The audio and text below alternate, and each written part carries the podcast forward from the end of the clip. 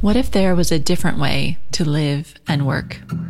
Beyond the hustle and hype, beyond the never ending race to get more, do more, be more. A way that's grounded, intuitive, intentional, and in line with your deepest, truest self. You're listening to Wellpreneur with me, your host, Amanda Cook. Together, we'll explore nature based personal growth for high achieving women I invite you to plant your feet on the earth, slow down, tune in, and get ready to create a life of meaning and magic.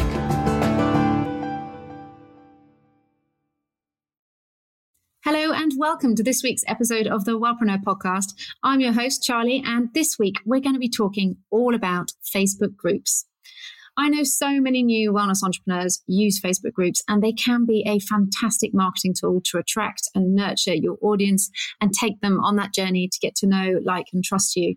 If you're just starting out and wondering if a group is the right thing for your business, then stick around as I've got three key questions that you need to answer before starting a Facebook group for your wellness business. At the moment here at Wellpreneur, we're taking a group of new wellness businesses through our Wellpreneur Marketing Bootcamp Fast Track program. And this week, we're all about nurturing. So one of the topics we cover here is how to do that in a Facebook group. And there have been loads of interesting questions from the students about whether a Facebook group is right for their type of wellness business. And we've got lots of different types of uh, wellness business within the students. So we've got corporate wellness specialists, lifestyle consultants, retreat owners, nutritionists. And it's been some really interesting discussion in terms of when and when is not right to have a Facebook group as part of your marketing mix.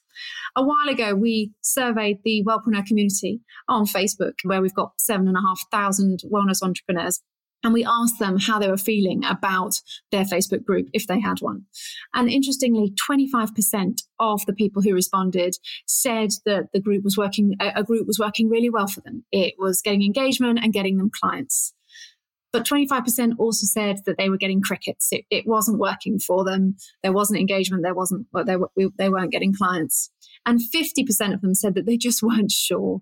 They felt they got a bit of engagement, but they didn't know whether it was actually resulting in any clients for them. So it's not clear cut. They aren't working for every type of business groups have basically become how the majority of people experience Facebook these days. I know if you look at all the groups that I'm in, it's basically a picture of who I am. So I've got the mum groups and I've got the expat groups as I'm an expat. I have marketing groups and I have got a few wellness groups in there as well that I'm a part of. But I have to admit, I'm not a massive participant. I do use them to learn and to find information and get inspired, but I don't often kind of go in there and start engaging and commenting on other people's posts. But as a marketing tool, there's a lot of confusion about how to get them to work best for your business. A lot of the marketing noise you hear from marketing gurus focuses on how they're great because of the organic reach you can get with them is higher than you can get on a business page. And and that's true. Mark Zuckerberg revealed way back in 2018, I think it was, that they were promoting posts that have more meaningful interactions and that from posts from groups are going to be prioritized over business pages in the feed. But because of that, I've seen wellness entrepreneurs set groups up for the wrong reasons. They're not a shortcut to getting organic reach to tell people about your offers. They still only work well for you if your audience engages, and they will only engage if you're in there providing something of value that people want to talk about or they want to share their experience with or they want to help each other with and ask and support each other. For many marketing gurus teaching digital marketing, of course, people are leaning in, engaging all day long and looking for help. And so, of course, they tell you that groups are great because they work for them. But selling marketing knowledge and the intricacies of social or email marketing or how to do Facebook ads is a very different challenge to growing an aromatherapy business or a nutrition business or a fitness business or a retreat. When your topic is health and wellness, it's different. It's harder to capture their attention in that feed because quite often they're not engaging with their own wellness.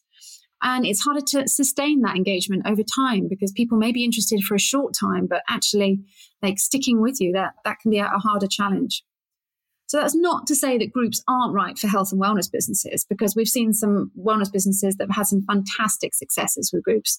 But I think there are three important questions to really answer before you start a group for your business and to help you decide whether a group is the right thing for your business. And how answering these questions are going to make sure that if you do get start a group, then you're getting it off to the best possible start. So I'm going to take you through those questions. Number one, who is your group for? So a couple of weeks ago in episode 244, I interviewed Samantha Kelgren, who is a health and mindset coach. And I just loved her approach to her group. She knew her target market so well. It was type A, health conscious women with high expectations of themselves. And her group was called Ambitious Women less hustle, more flow. And because she knew them so, so well, it was easy for her to create content that sparked conversations that were of value to them. So before you start a group, you need a really, really clear idea of who you want to attract. Your group needs to be for your audience and not for your business. So if you're thinking about starting a group, it's important to understand that the group isn't all about you. You're building something bigger than yourself create a group only if you've got a desire to connect with people and make a difference in their lives.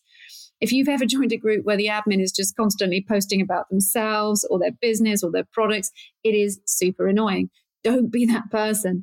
Whenever you go to a group, go in with the mindset of how am I going to help my members today and not how am I going to promote my business today. But you also can't create a successful group if you're trying to appeal to everyone which is why you need to really understand who you're targeting and what your focus is. You need to focus and really understand the pressures of their lives and understand your audience intimately. You need to know the language that resonates with them, their worries, their concerns that they have, their questions, their misperceptions, their experiences. All of that understanding can be put into content that really resonates with them and that they engage with and like. And when you think about that focus for your group, also think about what you're going to be naming that group. And here, the best practice is to just use the same strategy that you'd be using when you think about your blogs or your programs or your business. Like, what are people searching for?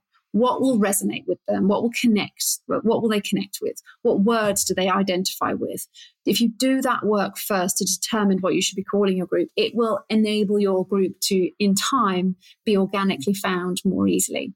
So, yeah, number one, all about the focus of your group and who it's for. The second question to ask yourself when you're considering setting up a Facebook group is whether it's actually the right time to create a group for your business. So when you're just starting out, there is so much to do and it's tempting to just jump straight in and start building everything. Well, when it comes to a Facebook group, I say don't. The first goal when you're just starting out isn't a Facebook group. It's to create a lead magnet and get your email database so that you can start taking people on that journey to buying one of your products. Email is still a far more effective sales channel and should therefore be your number one priority. Creating that lead magnet, getting set up with your email service, writing an email sequence that helps people get to know, like, and trust you and understand your services. That's your first job. And once you've done that, go ahead, create a group. Tell everyone in it about your lead magnet, make it a condition of entry into the group, but don't jump straight into a group because all that will happen is all that time that you should be spending on creating that brilliant lead magnet and getting your email marketing set up is going to be consumed by engaging with and uh, that group and, and creating content for that group. So the right time to start a Facebook group is when you've already got a system in place to get people to subscribe to your lead magnet and get on your email marketing system. If you haven't nailed a way to grow your email list, then you shouldn't be starting a Facebook group just yet. Number three, and the final question that you need to be asking yourself before starting a Facebook group is how can I best use my time in the group? So, time is a big issue for wellness entrepreneurs when it comes to groups. And one of our communities said that she felt her group was such a time investment, it was driving her crazy. You don't want that. What you do want is to set up a clear system for posting weekly and then diarizing time in the day when you can engage and be disciplined in how much time you're going to be there. One of the quickest and easiest ways for you to make a group work for you is to be regularly going into your group and going live. People get to know, like, and trust you and experience how you think and what it will be like to work with you. You can host Q&As, you can demonstrate your expertise, you can build up that video library of content for all the new entrants to your group. I certainly think that if you're starting a group now, the best way to make it work for your business in terms of time commitment and that discipline is to focus on the things that make the most impact in your marketing. And that, from a Facebook point of view, is to go live. So definitely think about that in terms of if you when you are set if you are setting one up like the best way to make it work for your business is to go live is that something that you are able to do in terms of a time commitment on a regular basis but a free Facebook group is also not a place where you need to be coaching and teaching people for free all day. So the best way you can help someone is to get them inside your paid products or your paid programs. So you need to be really disciplined and set boundaries on how far you're going to go to help people within your group.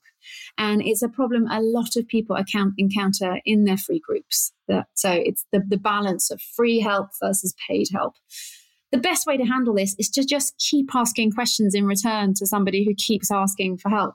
So ask questions back, help that person get to the root of their problems so that they understand they have a bigger problem and they need more help than they can get in a, in a private group. They need one on one. So just keep asking questions back, take that person on that journey.